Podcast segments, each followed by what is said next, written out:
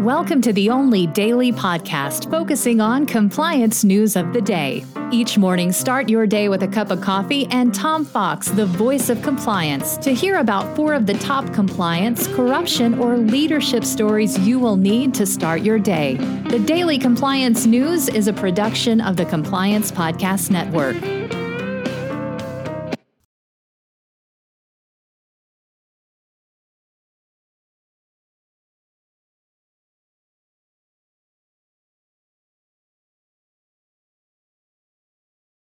The Daily Compliance News for November 13, 2023, the Parents in Peril edition.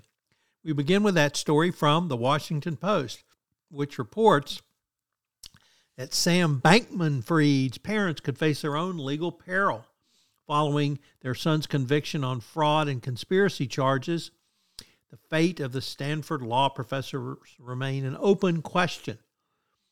The couple face a challenge in civil court from the creditors of F. TX um, as Sam Bankman Fried gave his parents a $10 million cash gift and bought them a $16.4 million property in the Bahamas that the investors and customers have sued to recover. Beyond the financial windfall, both parents' level of involvement uh, of the son's work will likely bear legal scrutiny and perhaps vulnerability.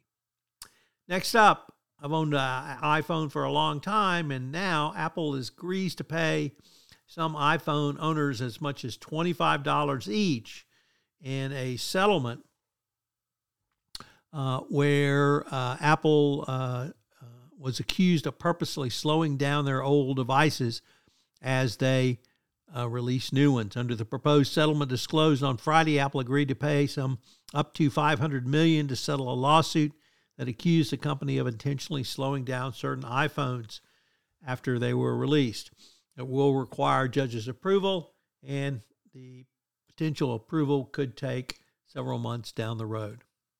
Next up, Judge Jed Rakoff has approved the JP Morgan $290 million settlement with women who said Jeffrey Epstein abused them and that the large U.S. bank the largest U.S. bank turned a blind eye to the sex trafficker. The judge said the deal was a really excellent settlement and that he could it could prevent future sex trafficking trafficking by alerting banks to the consequences of facilitating transactions linked to it. The judge said the case sent a message that this very substantial settlement uh, that banks have responsibilities that perhaps they had not realized in the past. And our final story comes to us from the also from the Washington Post. A Navy contractor was settled, sentenced rather, uh, for bribery after the U.S. dropped a $50 million fraud ca- claim.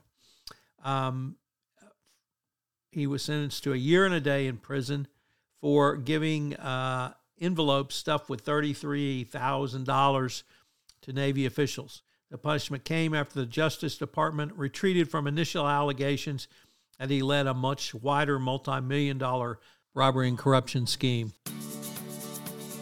The Daily Compliance News is a production of the Compliance Podcast Network and a proud member of C Suite Radio. Thanks so much for listening. I hope you'll join me again tomorrow.